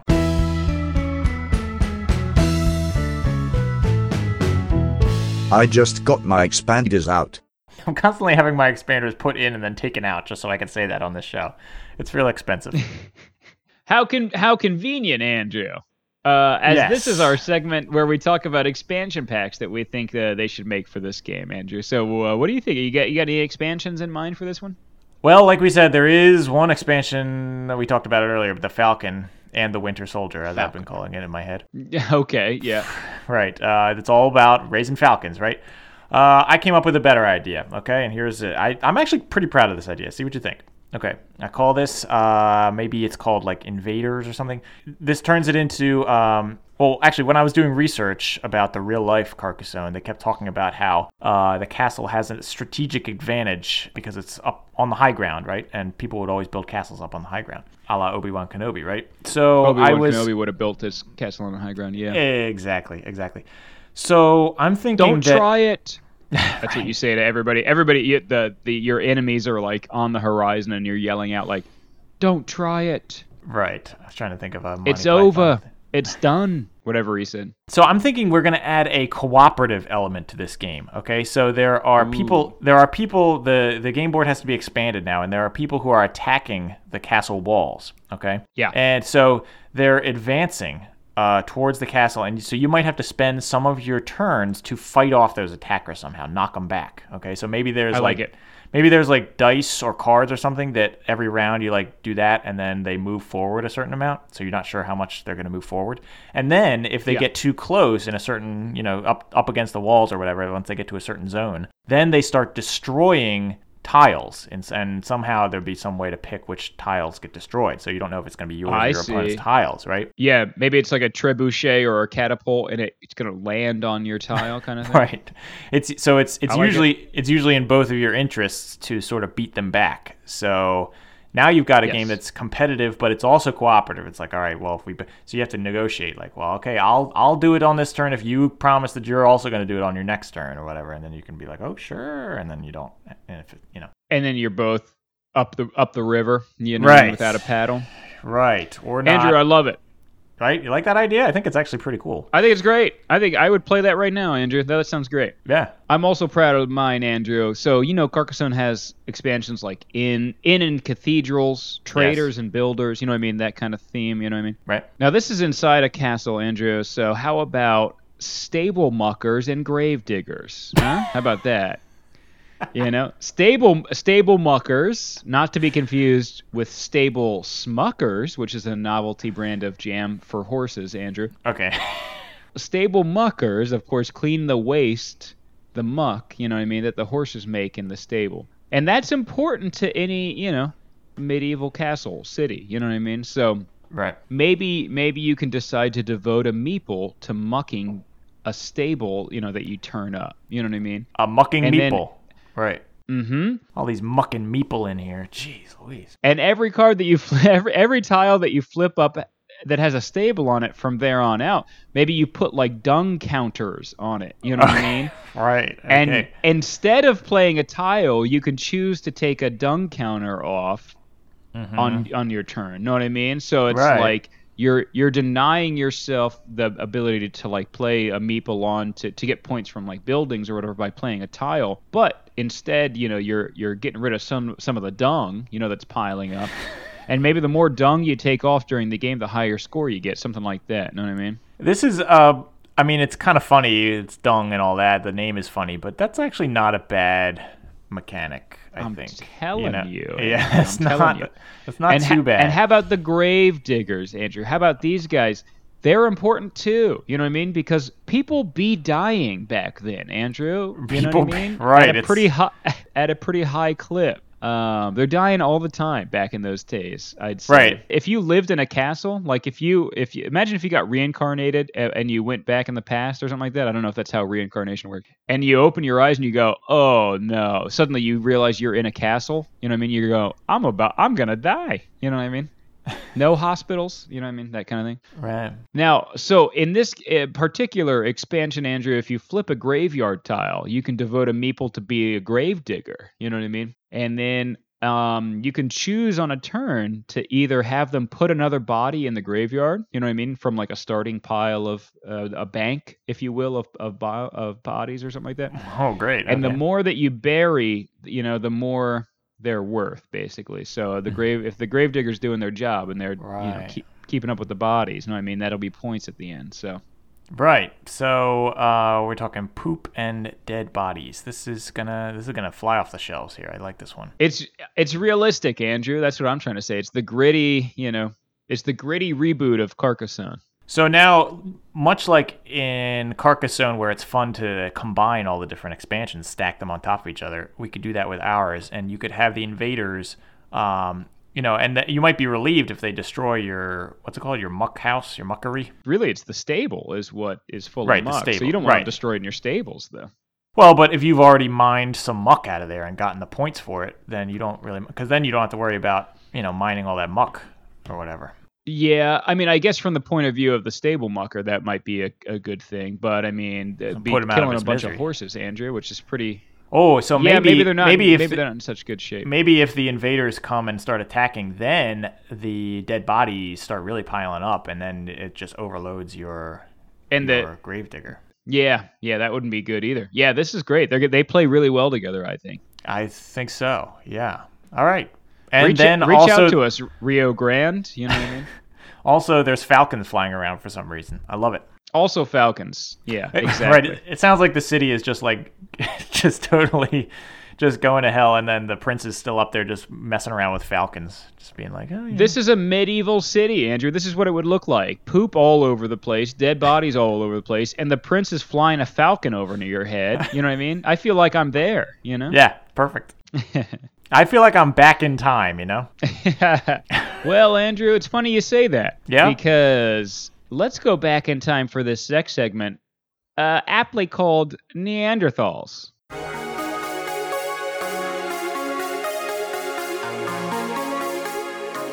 Neanderthals. Okay, so we're saying that we're going back in time to prehistoric times, right? And the cavemen insist that you show them your board games. So are we going to show them this one? Why or why not? What do you think, Pete? I'm gonna say nah, Andrew. Nah? I don't Oh. think I- I don't think the cavemen would even get this one at all, Andrew, for multiple reasons. First of all, I think they'd have trouble even grasping what a building is, let alone Right. a walled place that has multiple buildings inside it. Hello, what is this? The inception of buildings? You know what I mean? They probably they haven't even seen a Christopher Nolan movie. You know what I mean? Right. it's gonna that blows their mind. then yeah imagine imagine if cavemen watched you know inception or uh, memento imagine imagine a caveman watched memento for the first time it would I- it would kill him uh, andrew Probably they- any so movie would already do that to a any movie would do that to a caveman. But yeah, go ahead. you know the whole story about the people the first they watched the first movie and it was a train coming towards them they all jumped out of the Oh, way in the yeah, yeah. it's like if that happened for uh, to cavemen they wouldn't jump out of the way because they'd go what is this i don't even know what this they i don't know what a train is you know what i mean Right. I was I was gonna make a similar joke. Like, yeah, you, some you showed them like you know, man walking across the street, like or whatever, and it's like they're walking across at like super super speed, you know, all fast, and there's piano music going on in the background. They'd be like blow their mind. They'd be like, wow, I get it Yeah. now. Okay, so the so the guy was like in a dream, right? And then it's like, yeah, right. Yeah, yeah, caveman uh, film majors, you know what I mean, going nuts. Right. Yeah. Andrew, so they're already lost, is what I'm saying. okay, And then you're keeping score with like an abstract math written along what are supposed to be the walls of this castle. So there are, you know, they're lost there too. You know what I mean? Then you got markets. They've never even heard about a market, let alone invested in the, you know, the stock market. You know what I mean? Right. A- And maybe the most maybe the most confusing thing, Andrew, I think for a caveman is that the whole thing is a bird's eye view of a castle courtyard. You know what I mean? and I Oh. I bet I bet nobody uh, they've ever known in their life has even gotten higher than at the most like a tree's height above the ground. You know what I mean? Let alone a bird's height. You know? Right. So is a good honestly. I, I wouldn't be surprised if most cavemen haven't gotten higher than a foot off the ground just by jumping. You know what I mean? So I think they'd be lost on the bird's eye view, looking down on a on a castle. You know what I mean? Mhm. I mean, maybe they've looked over a cliff at something. You know what I mean? But I don't know. I was gonna say they looked over a cliff and uh, and then an anvil fell on their head, but their body stayed up for a few seconds, and they held up a little sign that said like you know bye bye or something like that, and then they went Yeah. Mm-hmm. Yeah. Mm-hmm. That sounds like a yeah. That might have happened to them. Yeah, Yeah. you're right. That's a possibility. But yeah, so I just don't think you'd be able to also then convince them that these are all flat depictions of 3D structures. You know what I mean? However, the meeples, I do think they would get the meeples and that they would love those, Andrew, because I think they would immediately look at those and go, "This is us. This us." You know what I mean? Uh huh. Right. and they would love those things because they loved carving statues of you know men and women and stuff like that very you know uh, like fertility you know what i mean statues that's probably what they would use it for you know what i mean Ah, i think they would just throw all the tiles in the river and they would just walk away looking at the meeple going this is now this this is good stuff right. And then we'd fast forward, fast forward to today, and for some reason everybody's calling them like m- meat Banderthals or something like that, or you know they have some different. or they're name. just calling them maybe they, they got named so you know long ago that now we just still call them like ugg uggs or whatever you know what i mean right. Uggs. Yeah, and then Uggs boots yeah, are called. yeah, they got Ugg- right. They get Ugg they boots are call called them meeples, Uggs, And Right. then so Uggs uh, boots can't call their boots Uggs anymore. So of course they land on meeples. Yeah, good Right, point. and then perfect, so it's real trendy. Somebody says, "Can you pass me my, you know, meeples on their way out?" Right. Uh, what is this? A bizarro world we just created, Andrew? this is like a Twilight Zone episode. My, my teen, my tween, my tween daughter is asking for her meeple boots. You know what I mean? Yep, everybody's thinking. Everybody's it's, it's like a Christopher Nolan movie or something. All right, so uh, you would not show them uh, Carcassonne the Castle. I would. I would definitely show Neanderthals this game. Wow. I just want to speed things along a little bit here. All right, give them the idea. See, you're saying that they're not going to understand buildings. I'm just I'm going to teach them. Okay, that's I'm going to explain a little bit. You know, uh, you you think that they can't understand it. I think they can with a little bit of coaxing. And so I Okay. think that this will get them building structures a little bit sooner. And by the way, I am also really what I'm definitely doing is I'm definitely showing them the expansion of the Falcon because Yeah. then they're gonna they're gonna just think that you know they're gonna really get into having falcons as pets and so then i think if you fast forward to the future now it's very commonplace for everybody to have pet falcons uh, instead of dogs right because then ca- cavemen were the ones who domesticated wolves to become dogs right? So Wow. we're going to be domesticating falcons, and then you're going to have all kinds of different breeds of falcon. And I personally, I would much rather have. I'm, I'm not. Dogs are great, but not for me. I would much rather have a falcon than a dog. I just think it's. Uh, I think it would be so cool, right? Wouldn't it be so cool to have a pet falcon that wouldn't? Yeah, and you know what? They would out or something? probably. Yeah, that's a good point. I I I think that would be cool to have a falcon, and they and they would work for the family a little bit more. Like a dog uh, generally just kind of like lays in the sunshine and eats your food. You know what I mean? But a falcon would like bring you bring you home dinner. You know what I mean? Exactly. Exactly. Uh, I you could send them. It's like a carrier pigeon. You could send messages with them. Maybe I don't know. Probably.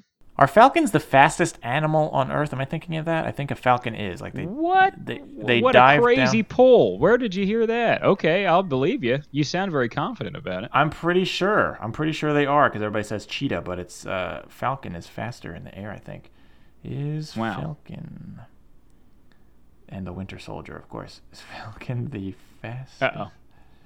animal? Peregrine falcon is known for its diving speed, which can reach more than 300 kilometers an hour or 186 miles per hour, making it not only Wow. the world's fastest bird, but also the world's fastest animal. There you go. But it's diving speed, which it doesn't do for prolonged periods of time. It just does it real quick and then it gets out of there. But yeah, wow. Well, yeah. Interesting.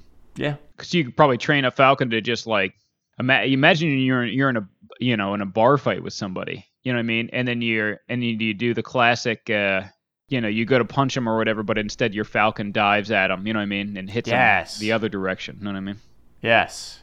Now that's a superhero and, movie. I and then their see. body, you know, crumples up like an accordion, and they uh, get a sign. They they have a sign that says "Bye bye."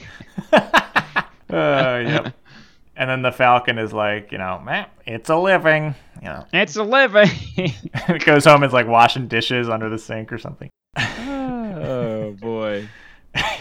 The cavemen are like using the Falcon as like a vacuum cleaner. Yep, it's a living. You know. Uh, we really lost the plot on that one. I'll tell you what. I don't know how the I don't know how the Falcons ended up becoming a, a vacuum, but uh, Well, Flintstones, Andrew- Neanderthals, it all works out. Anyway, go ahead. Andrew, one thing I do know is I gotta ask you this question. Yes. Two could play this game, but should they?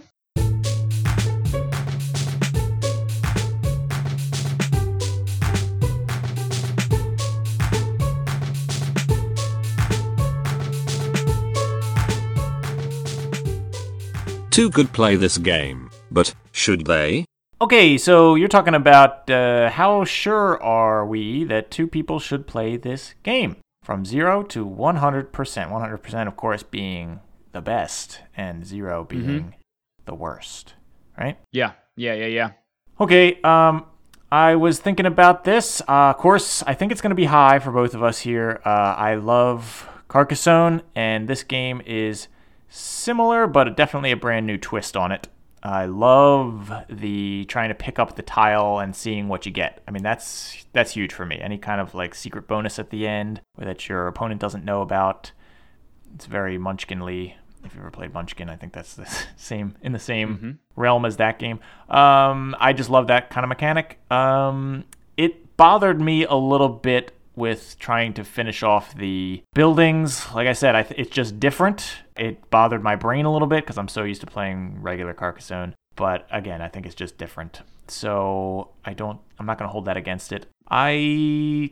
I don't know. I just. I guess the only thing missing for me is like we said, I again, I think the Falcon probably adds a bit to it, but I think if we had some more expansions, the thing that I really love about Carcassonne is stacking on the expansions on top of one another, and it gets really crazy and all kinds of different things to think about um, as you go. So I think if this one had a few more expansions, I might be a little bit more into it, but it's definitely great. Uh, I'm gonna go 86% sure, so pretty good, pretty good for me. 86%. Yeah. yeah. That's good, Andrew. Andrew, I'm gonna go 95% sure. Wow, I really you- had a blast, Andrew. I had a blast playing this. Yeah. I already like Carcassonne as we as we talked about, um, and I thought this was a brand new twist on it. That um, everything, every new twist that they added, I thought was cool. Was made it into uh, a really cool two player version. So I'm down with it. Know what I mean? The the fact that you don't have to line up the buildings perfectly, you know, like with like the borders or whatever, like you have to do with the cities in um, Hmm. in the base Carcassonne ultimately means that there are more options to choose. Like you have more Yeah, more places you can place a given tile, which really makes you have to sit and think about it for a second, which I- which I love. You know what I mean? Um, because Mm. like in the base Carcassonne uh, original game, um, you basically are like some sometimes you'd you'd have that moment where you'd flip a t- tile and go like, well, I could really only put this one of two places. You know what I mean? Mm-hmm. which was kind of limiting. You know what I mean? Um, and in this one, you flip it up and you're like, okay, I could put this eight different places. Which is Yeah, the right. best place to place it? You know what I mean? And I thought that was a really cool um, element to it, even though I know some people don't like that, but I think that's great personally. And um, those wall tile bonuses, um, bonus tile things that you get uh, are great because it's a whole factor of delayed gratification um, and balancing the bigger scores of like continuing to just keep build the building um, versus closing off uh, those buildings to Mhm. get to the tiles early. So I think that's a balance that's really cool game to play. And uh, and there's also really cool multiple ways to consider going about getting a score whether you go for those bonus tiles whether you just keep building like big towers which are worth a lot or whether you build a big house because if you have the biggest house at the end of the game you have you have what's called the biggest keep quote unquote and then you score points equal to the unused spaces? Because at the end of the game you are going to have some negative space in this castle um, Yeah. based on the number of tiles there are. There is going to be a mass somewhere in the map or whatever where there aren't tiles. And so you could end up with a big bonus that way as well. Um, so i think that multiple ways of scoring is really cool and I think that it just all adds up to making this one feel yet again, Andrew, like a knife fight in a telephone booth. I really Ah. think I really I really felt like because of the constraint of the borders, you know what I mean? We were we had to be building in a lot of the same areas, I felt like a lot of That is true. Yeah. And I thought that was really cool. Um, and you're watching like your opponent's score go up on the track, and you're sweating, and you're looking for a way to finish a building, and you're calculating whether you can wait another round or two rounds to finish a building or a road to maybe leapfrog them and then get the be the first one to snatch the bonus tile. You know what I mean? Or maybe Yeah. you got to end it now because you don't think you'll be able to end it in, in time, kind of thing. But I just I don't know. I think that's all very cool elements that exist only in this game. You know that knife fight in a in a telephone booth thing.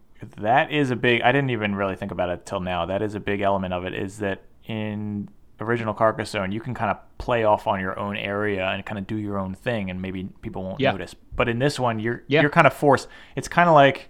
As much as I've joked about uh, Fortnite, it's kind of like that, where where it's kind of forcing you close to each other. You, it's forcing you to engage Yeah. with with each other. You know. Right, exactly. So I was pleasantly surprised that uh, this one kind of had some new elements to it. I definitely thought that this was just going to be a, a rehash of the old one, but it had some new things to it. Fun. It's not. It's it's not only is it distinct within the Carcassonne universe from the other games, you know, in the same line of games. It's also just a very distinct game amongst games too. And I, I Yeah. don't know, man. I, I, I really dug it. I the experience I thought was really cool, and I had a lot of fun with you, like figuring out the game and watching it unfold and stuff like that too, which was good. So. Anyway, Andrew, I'm going to give it a 95. You're giving it an 86. Let's go ahead and run to our leaderboard and find out where that means it falls amongst all the games we've reviewed so far. Leaderboard. Whew. Okay, I'm out of breath here. I just ran over to the leaderboard. And uh let's see, it's a giant this oh is- yeah, sorry about that, Andrew. I forgot to tell you, I moved the leaderboard, um, you know, 100 miles away into the, you know.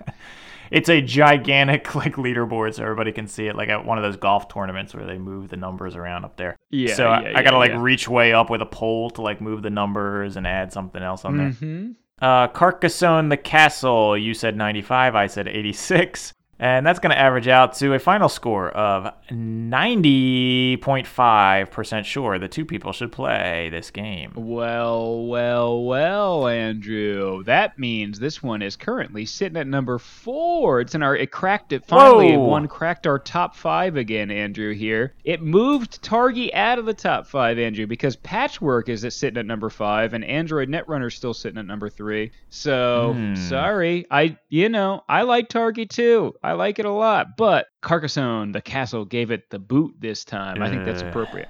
Yeah, mm, well, not for me. I love Targi. I think that that one deserves to be a little higher. But hey, you know, we, we uh. Yeah, Patchwork is still great. Android Netrunner. I'm looking at my personal scores here. I scored that one 87. I scored this one 86. I never look at this beforehand. Uh, maybe I should calibrate myself more. I don't know. What do you think? Because I feel like I like this one better than Android Netrunner, but maybe not. I don't know. Totally different games. It's been a while since we played Android Netrunner. It's a totally different game. I, we had a lot of fun with that one too, my friend. I'll Yeah. tell you what. Uh, there's a lot of flavor going on in that game. I think. Yeah, uh, you're I right. think you would. I think you would get right back into that. Honestly, I think that's one of those ones where remember, if you'll remember, that was one of those ones where if we had just taken a different step in our life, know what I mean, we would have been. Yo, we, we would have. We would have been sinking thousands of dollars into that game. Know what I mean? yes, instead of into Carcassonne like I have, right? So that's yeah. Yes, exactly. Buying all your Carcassonne booster packs and stuff like that. It's like, oh, I just got the prince's, you know, uh, I just got uh, the prince's sword of, uh, sword of necromancy, or I don't know. Right. Now, wouldn't that be cool if Carcassonne was a trade instead of a trading card game? It was like a trading tile game, and you could just get like random booster packs of tiles and all. I think that's different cool. things. That'd be cool, right? I think it's cool. That'd be real cool. Uh, speaking of speaking of cool, are we cool?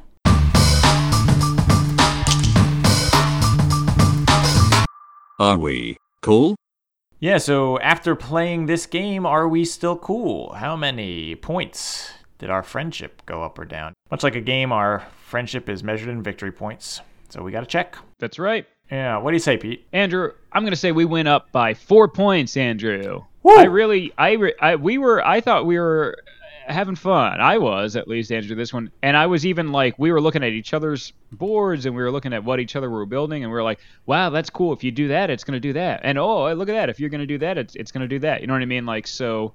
I, I felt like it, at, even though this is like very like head to head, you know what I mean, and it's it's uh, it's it's a duel, you know what I mean. It's it's definitely like a fencing fight or whatever for points. It's still very cool to watch. Be, Carcassonne is just cool, you know what I mean. You're just putting tiles next to each other and you're building these buildings and it's all unfolding in front of you. And so I think there's just a built-in excitement to even see what your opponent's doing too, and then be like, oh, all right, I see what you're doing there. You know what I mean? So Well, and he, it's like you read my notes. I was going to say the same thing. It's like I, we were, I was almost rooting for you also sometimes to be like, oh, well, you can do that, you know? Um, but also at the end of the game, you get to step back and look at this city that you've just created together and be like, hey, we, we built that together, you know? Win or lose, we, we both built that nice looking city. And it's different every time. and it's different every time. Yes, So- Andrew, we're on the same wavelength. Yes, Yeah, and yeah, in yeah. fact, we are we are so on the same wavelength that I also said plus four on our friendship. What? Meter. So yes, Oh my gosh, we are definitely cool after this one. So uh, that's awesome. amazing, Andrew. Well, let uh, you know what? Let's let's quit while we're ahead, Andrew. You know what I mean? We gotta we gotta end on these positive vibes, baby. Let's get the For heck sure. out of here and maybe go get a, a Dairy Queen Blizzard to celebrate uh, our friendship right. or something. I'm all in on that. That sounds great. yeah, now we're talking. So tune in next time, unless you get another friend. Oh, that's right. In which case, you're going to want to tune into a different podcast. It's called uh, 3 and D. Yeah, that's right. That's where they talk about the NBA role players as well as board games. You know what I mean? Yeah, it's like when you when you need the guy that can shoot the three but also defend. You know what I mean? Oh, so so role play. So it's kind of like it's kind of like uh, how you need like a, a knight and a mage and a and a and a elf or whatever, like role Oh, playing. I see. You're thinking of like LARPing. Uh, Right. You know? Yeah. Yeah. well, no, yeah. no, like D and D or something like that. You know, like you said, role playing, and all of a sudden I was like, wait, what? Yeah. Oh, okay. I got you. I don't Yes, know anything right. about NBA, basketball. NBA role players. Uh, Right. R O L L is what you're talking about. Yeah. Instead of R O L E. Yeah, I can dig. That's honestly maybe that is a you know uh, a Twitter account or something like that, or or even just uh, some sort of uh, show that they could put on TNT. Oh, now we're talking. Okay, I yeah, I don't know anything Ted, about Ted basketball. but- Turner, you know what I mean? Uh, get at me, Ted Turner, or whatever. You know, Is Ted Turner even still? Ted what does Turner's he still do? alive. Is he? Well, one is he alive? Two is he even? Does he even do anything anymore? Is he just being rich?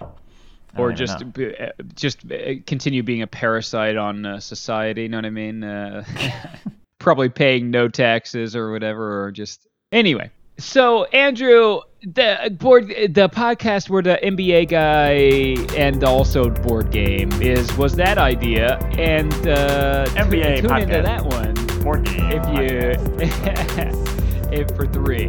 Well, that's it. That's gonna be it. That's gonna be it for this one, my friend. All right.